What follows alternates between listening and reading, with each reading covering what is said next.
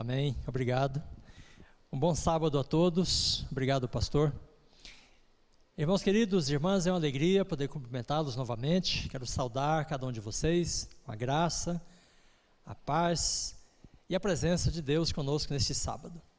Também cumprimentamos com alegria nossos irmãos e amigos que nos acompanham através das redes sociais, da internet. Tem pessoas conectadas aqui de São Paulo, de todo o Brasil e pessoas até fora do Brasil. Que Deus abençoe você onde você estiver e possa receber o descanso, a paz e a graça de Cristo nesse dia especial. Nós já temos sido abençoados aqui com os cânticos, com o momento de oração, com esse momento de confraternização né, entre irmãos de fé. Então, sábado é isto, né? É presença de Deus, é presença da comunidade de fé. Através do cântico da oração, nos colocamos em contato vivo né, com Deus. Isso ilumina nossa mente, nosso coração, é, tira o peso né, das preocupações, das ansiedades né, do mundo, do trabalho, da vida. E assim é possível a gente poder retomar né, ou renovar a esperança, é, a confiança em Deus, a expectativa né, do reino de Deus. Então, o sábado tem exatamente esse propósito. E que esse propósito né, seja alcançado na sua vida e na vida daqueles que acompanham o culto desta noite conosco. Irmãos amados, queremos nesta noite refletir um pouco sobre um tema bastante conhecido. É um tema, na verdade, é, um tema de raiz né, para a Igreja Adventista do sétimo dia. De raiz no sentido de que os pioneiros né, já falavam sobre esse assunto, os primeiros adventistas descobriram né, na palavra de Deus esse tema, e ao longo da história adventista, eh, essa temática tem alimentado a esperança e tem descortinado né, o futuro para eh, a igreja de Deus. Então, nós vamos falar sobre a lei de Deus e o decreto dominical. Eh, por isso, convido você para abrir aí a sua Bíblia e ler comigo, então, Apocalipse capítulo 13. E nós vamos ler os versículos 16 e 17.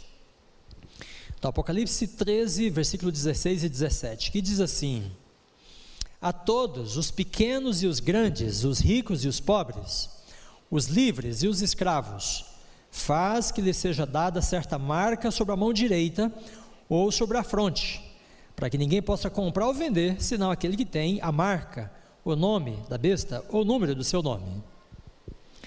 Bem, então esta passagem intrigante, essa passagem pela qual todos os cristãos, de alguma maneira, passam por ela, os católicos, os protestantes, os evangélicos, porque o Apocalipse atrai a nossa atenção, né? E essas figuras aqui, essas metáforas, realmente mexem com a nossa imaginação. E muitas vezes conversando com pessoas, com irmãos de fé de outras congregações, né? Eles se deparam com essas figuras, né, das bestas, essa marca, e eles querem saber o que significa, né? E eu já apresentei esse assunto em congresso de teologia aqui no Brasil, com pessoas de outras denominações, e eu vejo que o interesse delas né, é despertado para entender esta profecia. Bem, nós falamos aqui desde o início né, que o Antigo Testamento nos ajuda grandemente a entender o Apocalipse. E veja, aqui então está dizendo que a besta quer colocar uma marca sobre a mão direita ou sobre a fronte. E daí a gente vai ao Antigo Testamento, né, em Deuteronômio, aí temos uma passagem correlata. Parece que este texto do Apocalipse está fazendo uma referência né, ao texto de Deuteronômio, que diz assim: ó, Estas palavras que hoje te ordeno estarão no teu coração, e tu as inculcarás a teus filhos. Aí diz: delas falarás andando pelo caminho, ao levantar ou deitar, né? E também as atarás como sinal aonde? Hã? Na tua mão, né? É, e como frontal entre os olhos. Olha só, uh, Deuteronômio capítulo 5 né, tem a lei de Deus no sermão de Moisés, ele repassa toda a lei, os dez mandamentos. Deuteronômio capítulo 5. E daí no capítulo 6, então ele diz assim: essas palavras estarão no teu coração. E aí o salmista, né, no Salmo 119, diz assim: Escondi a tua palavra no meu coração, para não pecar contra ti. Ele está falando da lei de Deus, os dez mandamentos. Então, estas palavras né, que Moisés escreve aí, são as dez palavras O decálogo, né, essa palavra decálogo vem é, de, uma, de duas palavras gregas, né? Decalogos, ou seja, as dez palavras.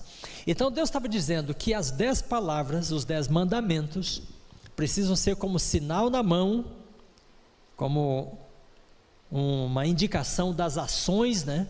As ações de acordo com a lei de Deus e também por frontal entre os olhos. Quer dizer, os pensamentos também devem estar segundo a lei de Deus.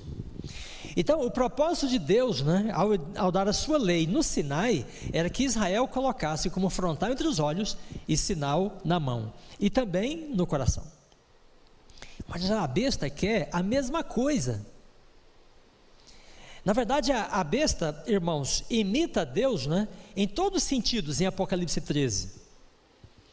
É, e ela tem esta contrafação, né, ela tem uma lei para ser colocada no lugar onde as pessoas deveriam ter a lei de Deus. Então ficou fácil de entender, porque a lei que aparecer, né, é, a lei que os seres humanos trouxerem, que seja diferente da lei de Deus, é, ela é para ser colocada no lugar da lei de Deus. E aí, então ficou fácil de saber o que, que é a marca da besta. É a contrafação, é a tentativa da substituição da lei de Deus. Agora, curioso é que a lei de Deus pode ser colocada no coração, né? E a gente vê no Salmo 119, eh, Jeremias 31, né? Aí Deus fala assim: que a nova aliança que ele estabelece, né? Será, será feita através do Messias. Aí ele diz: então, a lei será escrita no coração. Depois Hebreus repete isto. Porém, a marca da besta, esta não vai ao coração. A marca da besta não poderá ser amada, né? Como a lei de Deus é amada. Veja que o salmista também fala assim: quanto amo a tua lei, né? é a minha meditação, dia e noite. Né? No, Salmo, no Salmo 1, é, fala que aquele que medita na lei do Senhor de dia e de noite, né? como a árvore plantada junto à corrente das águas. Então a lei de Deus. É, não só um mandamento, né? é algo em que nós refletimos, nós meditamos, é algo em que nós temos prazer, né? e por isso ela chega ao nível do coração. Então a besta pretende ocupar o lugar de Deus e ela tem uma lei para ser colocada no lugar da lei de Deus. O interessante é que quando a gente eh, continua lendo né, em Apocalipse 13, aí passa para o capítulo 14, e aí fala assim: E olhei, e eis o cordeiro em pé no Monte Sião, e com ele 144 mil, tendo escrito o seu nome e o nome de seu pai, aonde? Na fronte. Então tem os marcados da besta, que tem a marca da besta sobre a fronte, né? E depois ele fala assim: mas os 144 mil, esses têm o nome de Deus na sua fronte. Aí quando vamos ao capítulo 7 em Apocalipse, ele diz que os 144 mil têm na fronte o selo de Deus. Ora, então o selo e o nome de Deus são a mesma coisa. Por correspondência, né, a marca da besta e o nome da besta também são a mesma coisa. E veja, irmãos e irmãs, no, é, no contexto bíblico, né, o nome é indicativo do caráter. Então, a lei de Deus é a transcrição de seu caráter. E aquelas pessoas né, que aceitam a lei de Deus e vivem segundo essa lei, têm o caráter de Deus, têm o nome de Deus, têm o selo de Deus. Mas as pessoas que vivem segundo a lei da besta, obedecem a esta lei, têm o caráter e têm também o nome da besta sobre a sua fronte. Quer dizer, há um compartilhamento né, de caráter, ou com Deus ou com a besta. E no Apocalipse não tem um meio termo.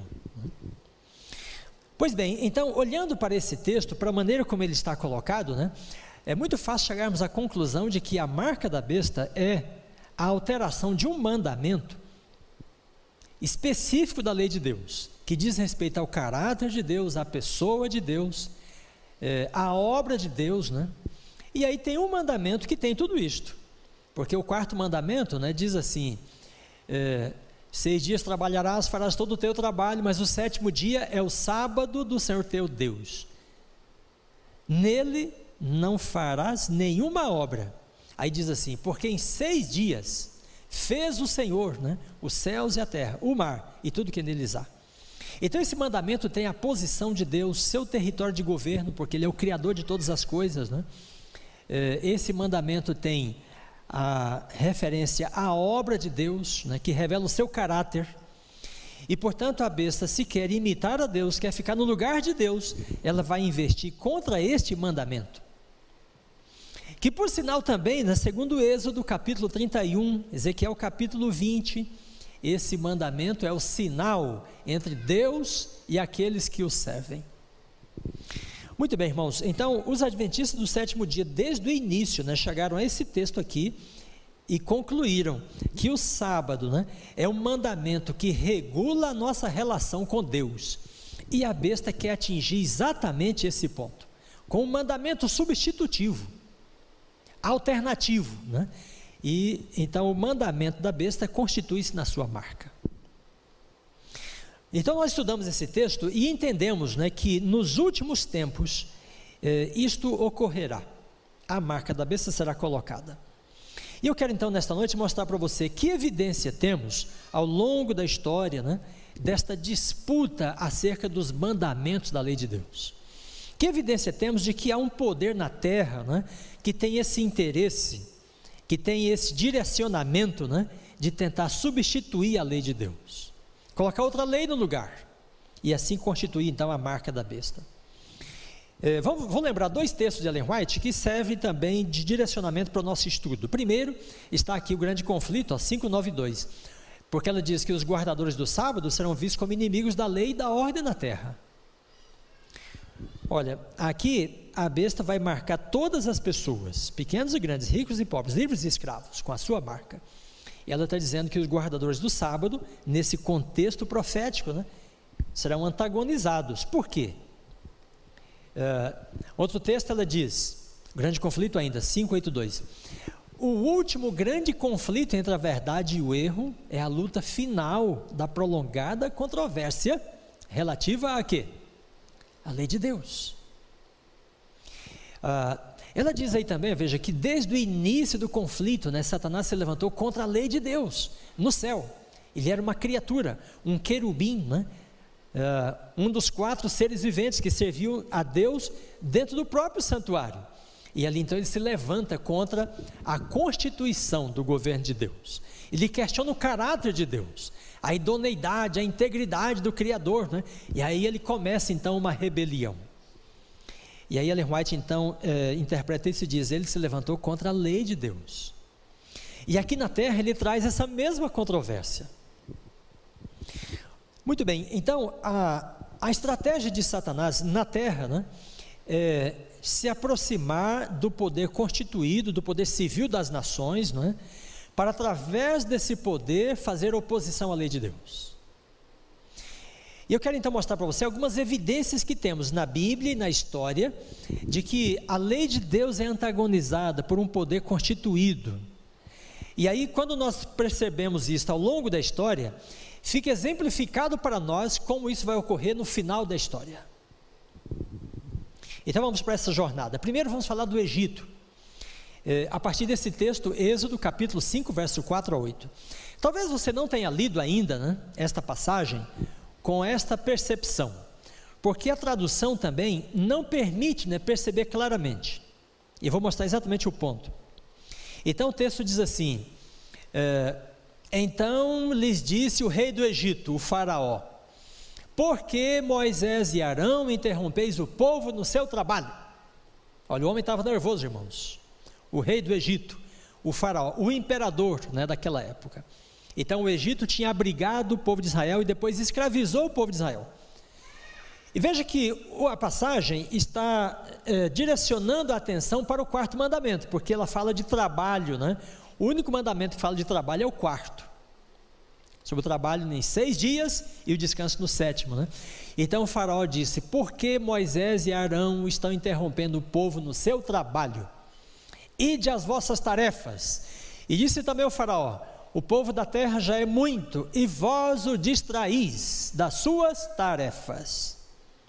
Olha só, então na sua Bíblia Almeida, que é uma belíssima tradução, é, nesta passagem traduz o verbo shabat por distrair.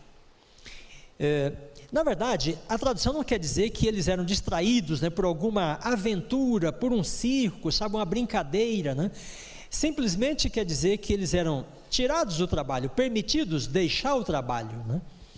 Mas o verbo traduzido aqui, né, o verbo shabar, por distrair, é um verbo específico, é um verbo que tem um significado muito importante né, e central no Pentateuco todo.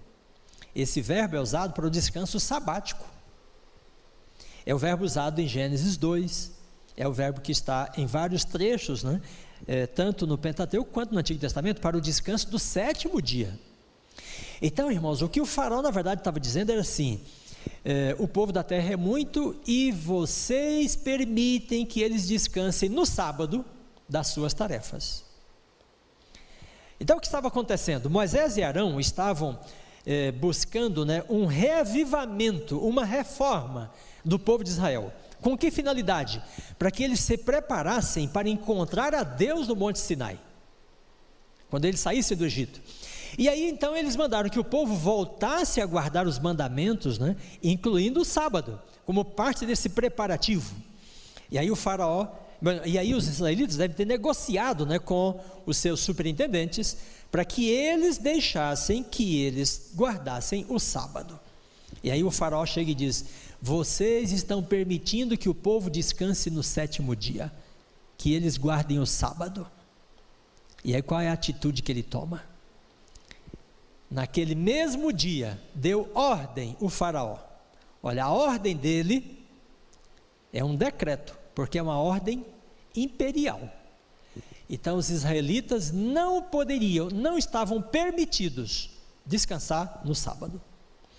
Então aqui temos o primeiro império, né, na história bíblica, que se levanta contra a lei de Deus e quer proibir as pessoas debaixo do seu poder, né, de guardarem a lei de Deus, nesse ponto específico do quarto mandamento. Perceberam? Então, o Apocalipse está dizendo né, que a besta que representa o poder imperial vai trazer uma marca para ser colocada no lugar que deve estar a lei de Deus.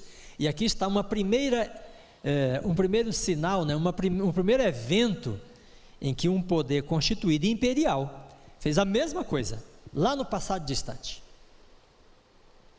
Irmãos queridos, por que, que o inimigo de Deus tem interesse especial neste mandamento?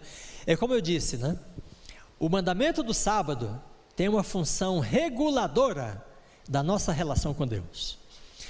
É, todos os demais mandamentos podem ser entendidos a partir de uma proibição simplesmente e a pessoa deixa de fazer aquela coisa. Mas o, o quarto mandamento, além de uma proibição, ele tem é, um conteúdo ativo, né? Ou seja, os, o povo de Deus, ao guardar o sábado, entra em contato vivo com Deus. É aquele mesmo contato né, que Adão e Eva, unicamente eles podiam ter, né, entre todos os seres criados. Eles entraram no sábado, entraram na presença de Deus. Então, o sábado é uma espécie de templo, né? Você veio para esse templo, entrou aqui, né? E aí vivencia o culto, né? A relação com Deus aqui dentro. O sábado é um templo no tempo.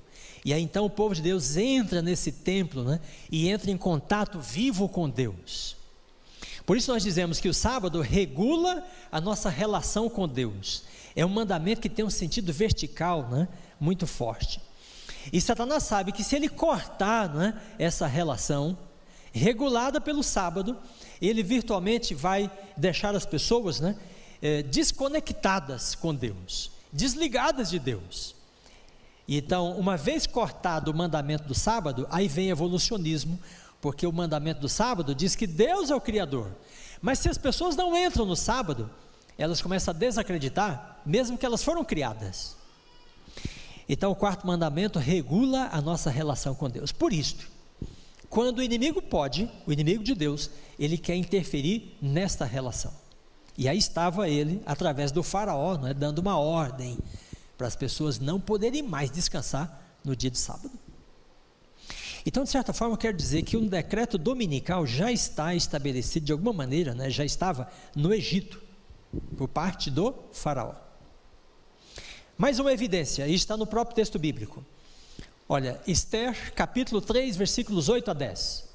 Então houve o império do Egito, depois a Síria, depois a Babilônia, e então veio o império da Medo-Persa, ou Medo-Pérsia. Né? E a Pérsia, a princípio, irmãos, foi um poder aliado dos judeus que guardavam a lei de Deus. Deu liberdade religiosa para eles, voltarem para Jerusalém e viverem e julgarem todas as suas coisas segundo a sua própria lei. Mas teve um momento né, em que a Pérsia olhou com. É, com uma intenção agressiva em relação à lei dos judeus. E foi nesse evento aí, olha. Então a Bíblia diz assim: E disse Amã ao rei Assuero: Existe espalhado, disperso entre os povos em todas as províncias do teu reino, um povo cujas leis são diferentes das leis de todos os povos. Olha só, irmãos. E aí diz assim: pelo que não convém ao rei tolerar esse povo. E se bem parecer, decrete-se que sejam mortos. Veja como termina o texto, né? É, o texto bíblico diz que Amã era adversário dos judeus. Então temos aqui, ah, irmãos e, e amigos, uma questão religiosa. Porque os judeus eram um povo de uma religião específica. E há uma inimizade da parte de Amã contra esse povo. Por quê? Por causa da lei que esse povo seguia. E isso começa né, com o fato de Mardoqueu não se curvar diante de Amã.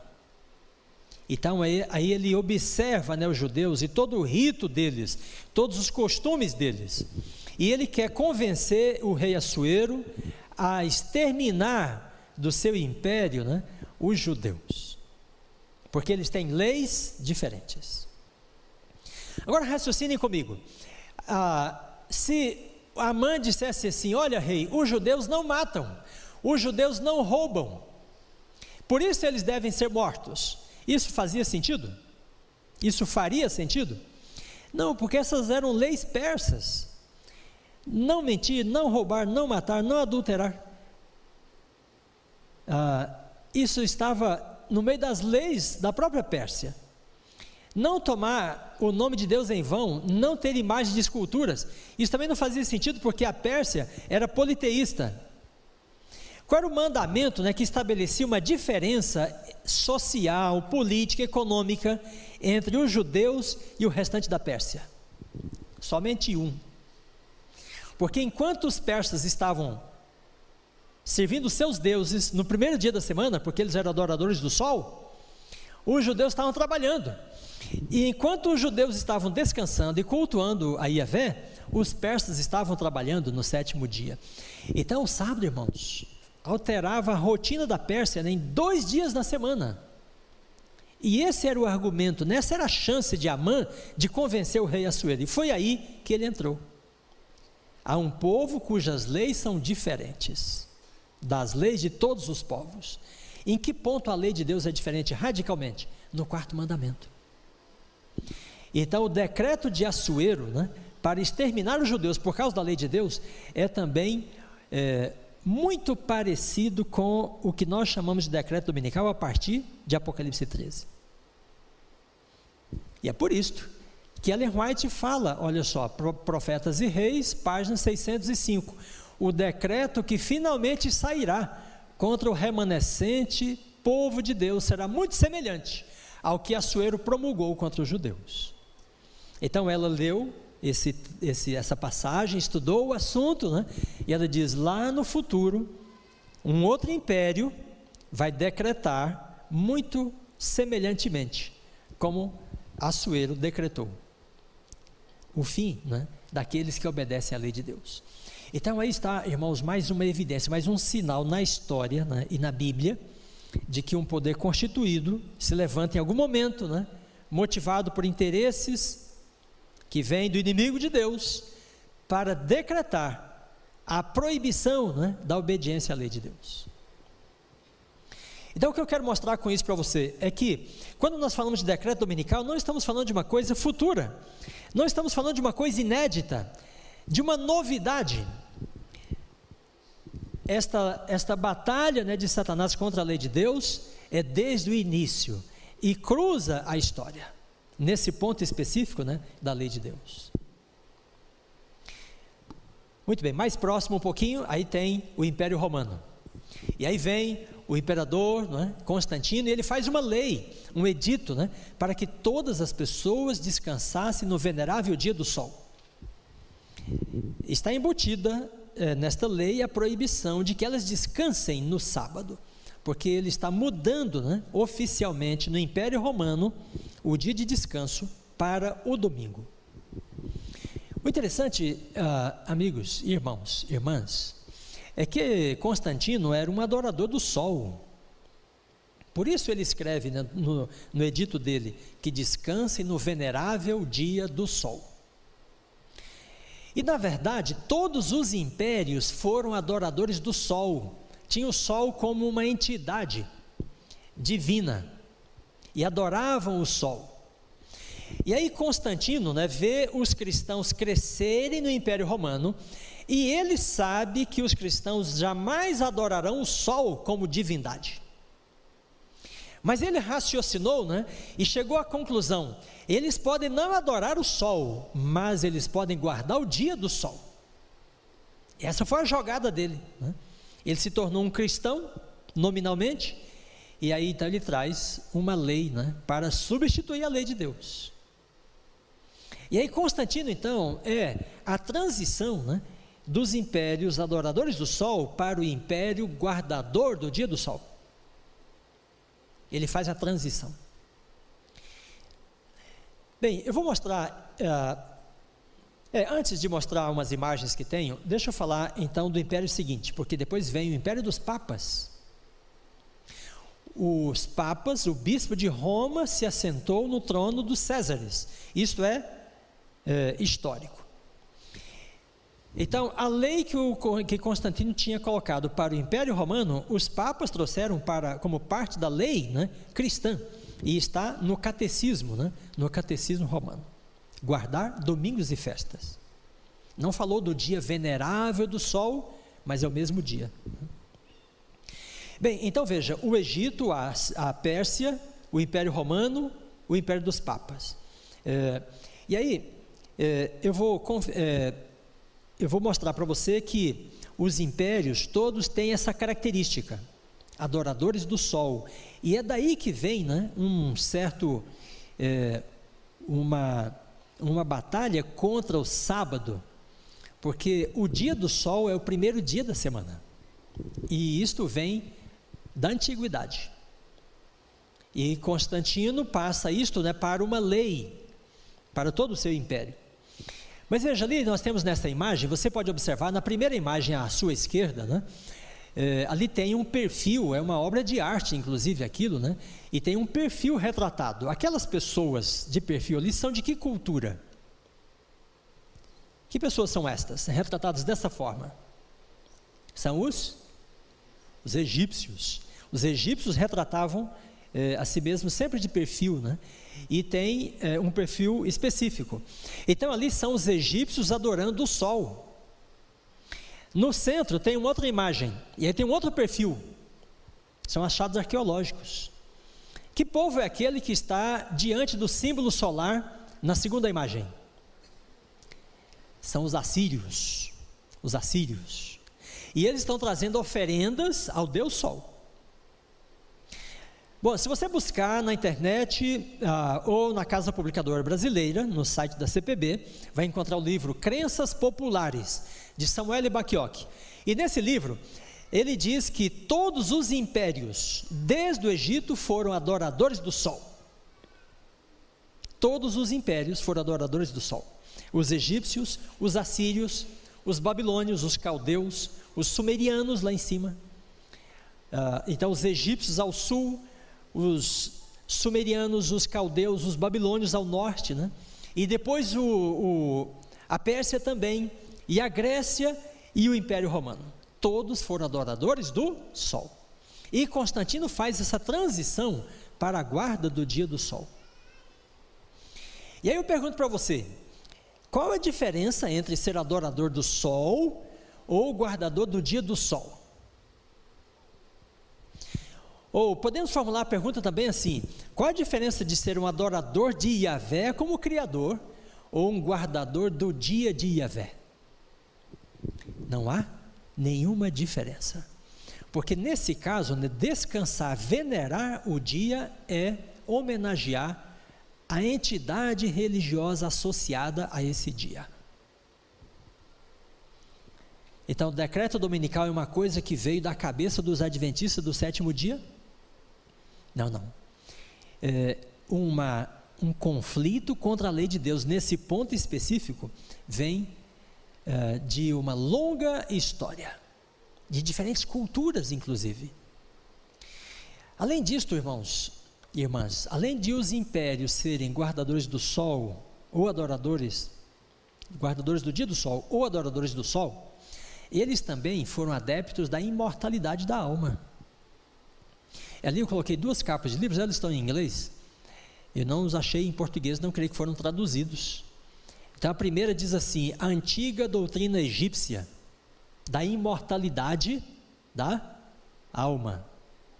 Então os egípcios adoravam o sol e eram adeptos da imortalidade da alma. Dois elementos que juntos, né, formam o vinho de Babilônia. E depois o outro livro diz A Chave da Imortalidade.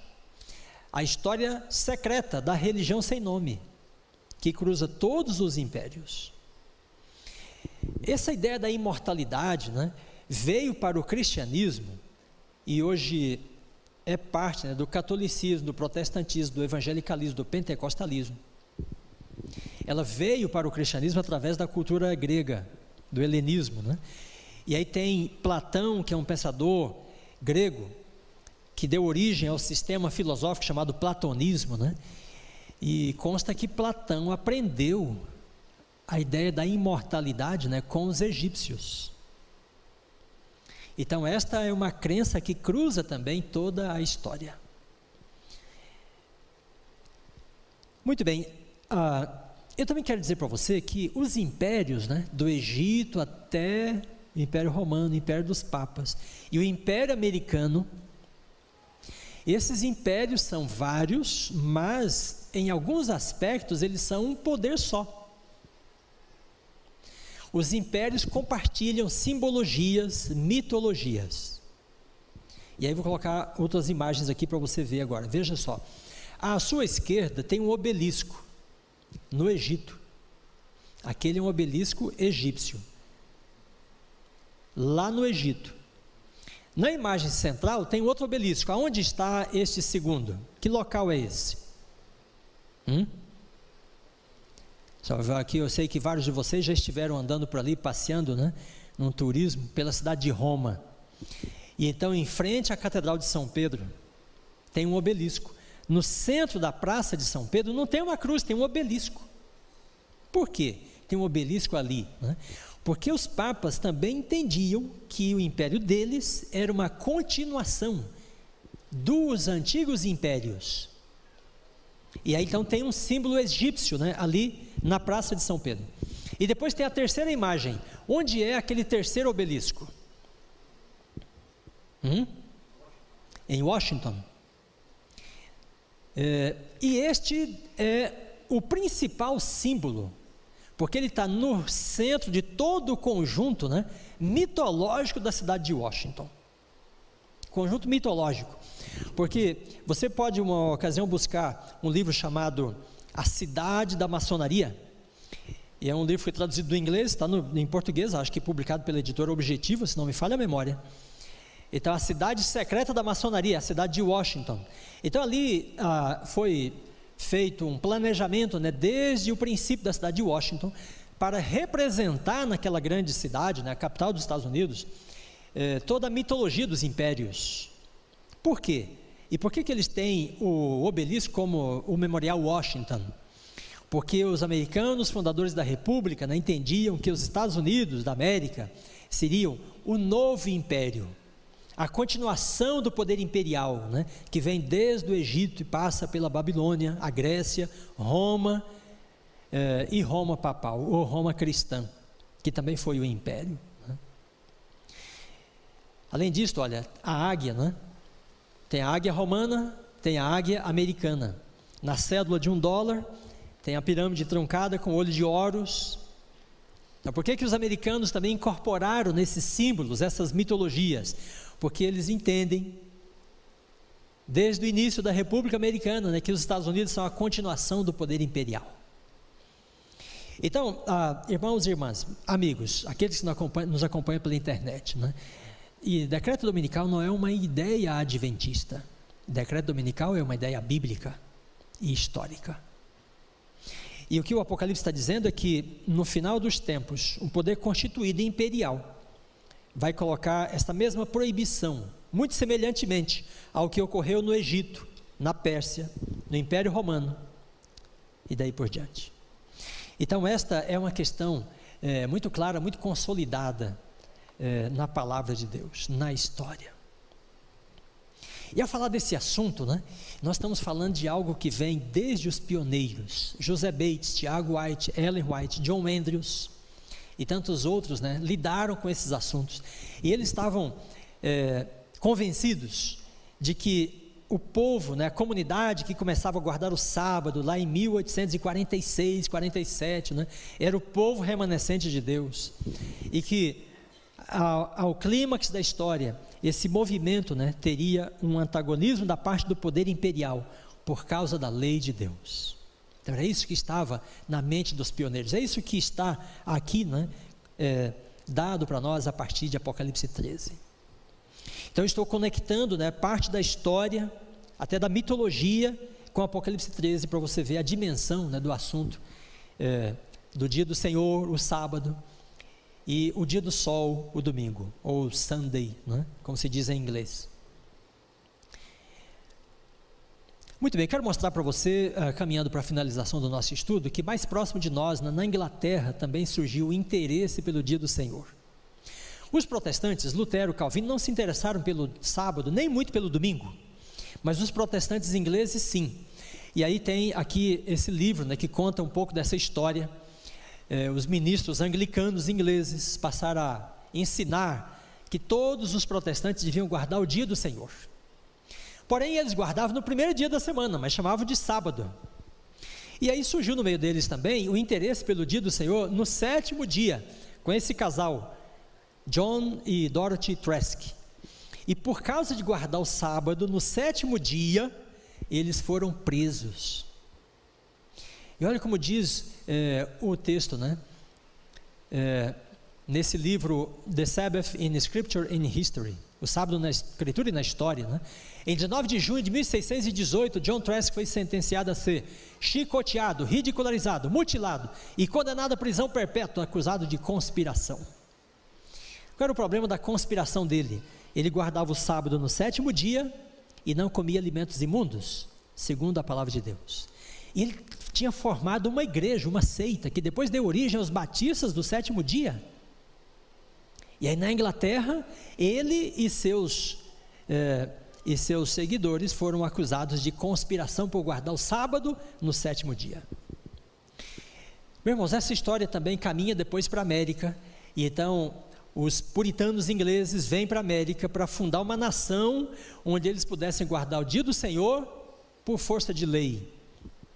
E aí tem aqui alguns textos é, falando sobre legislação dominical nas primeiras colônias americanas.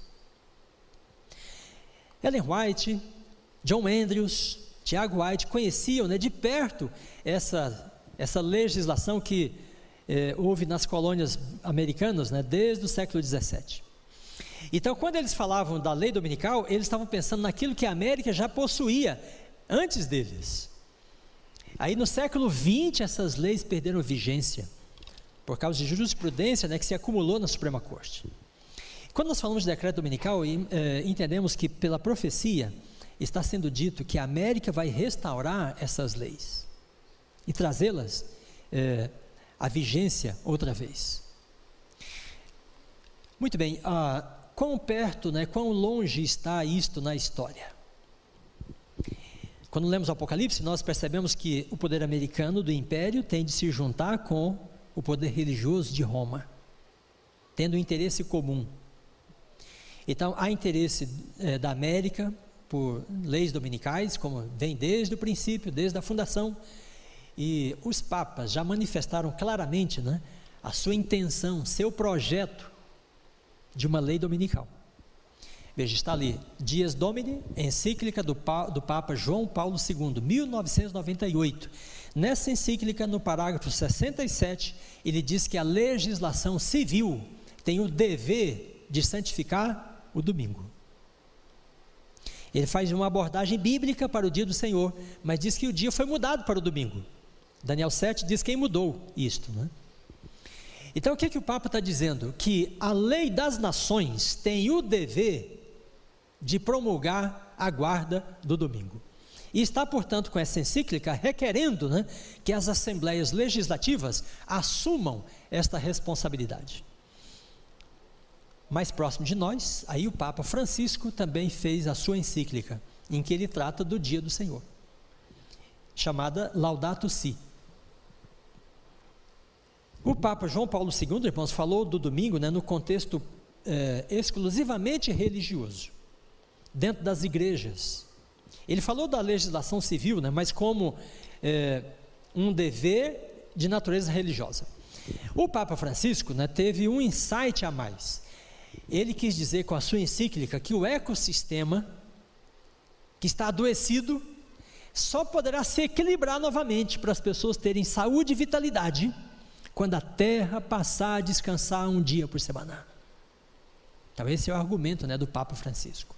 O ecossistema necessita de um descanso semanal. E isto é responsabilidade das nações de prover para a sua sociedade. Então, agora, a questão do domingo adquiriu uma dimensão social, ecológica, econômica, com eh, a encíclica do Papa Francisco. Por causa deste, dessas encíclicas, muitos outros movimentos têm surgido, como por exemplo, Aliança Europeia pelo Domingo, tem site na internet. A Aliança do Dia do Senhor dos Estados Unidos, também tem site na internet. O Climate Sunday, um movimento das igrejas protestantes evangélicas do Reino Unido, que começaram a dedicar as celebrações de domingo para o ecossistema. Por isso chamaram de Climate Sunday, o domingo o, clima, o, o Domingo do Clima, né? E também surgiu um projeto né, da parte dos próprios judeus, chamado de Green Sabbath Project. É o projeto do Sábado Verde. Veja que está na mesma linha né, da encíclica papal Laudato Si. É, o que, que os judeus propõem com isso? Né? Que deve haver um dia universal de descanso. E aí tem rabinos né, por trás desse movimento, desse projeto. Pois bem, nós podemos finalizar aqui. Irmãos queridos, ao estudar esse assunto, né, nesse dia de sábado, no começo deste sábado, eh, antes de ler esse texto, eu quero dizer para você, esse tema é também um apelo para você reformar, né, reavivar a sua relação com Deus a partir do mandamento do sábado. Não é apenas profético, não é uma, apenas um assunto né, da história da profecia para nós. É algo que tem que ver com a nossa vida prática. Nós temos de reformar, retomar né, um compromisso, um prazer especial com a guarda do sábado. Temos de ter o dia de sexta-feira como dia da preparação. A sexta-feira não pode ser igual à quinta, à quarta, à terça e assim por diante. Né? A sexta-feira é o dia da preparação. Preparar a comida, a roupa, a casa, né? a família para o sábado. E aí entrar no sábado, né? Com tudo limpo, tudo preparado, para estar com a mente e o coração exclusivamente concentrados nas coisas de Deus. Tudo hoje ficou facilitado para nós guardarmos o sábado, e essa facilidade nos leva a ignorar o dia da preparação. Não, não, você tem de retomar isso na sua família. Né? Preparar-se com a sua família, em todos os sentidos, né? abastecer o carro, preparar as roupas, preparar a comida, a casa. Né? desligar o celular, fechar o computador, né, para que você realmente se desconecte de tudo aquilo que te traz ansiedade, preocupação, cansaço, né, e entrar no descanso de Deus. Porque quando vier o decreto dominical, somente as pessoas que têm uma experiência verdadeira com o sábado poderão discernir e tomar uma posição apropriada. Então, é um assunto de fundo prático, né? É, muito forte. E aí eu posso ler então agora esse texto dela, porque ela diz assim: Até aqui, os que apresentavam as verdades da mensagem do terceiro anjo foram muitas vezes considerados como simples alarmistas. Ela está falando do domingo, sábado e domingo. Né? Suas predições de que a intolerância religiosa alcançaria predomínio nos Estados Unidos, o império, né? e de que a igreja e o Estado se uniriam para perseguir os que guardam os mandamentos de Deus, foram declaradas sem fundamento e absurdas.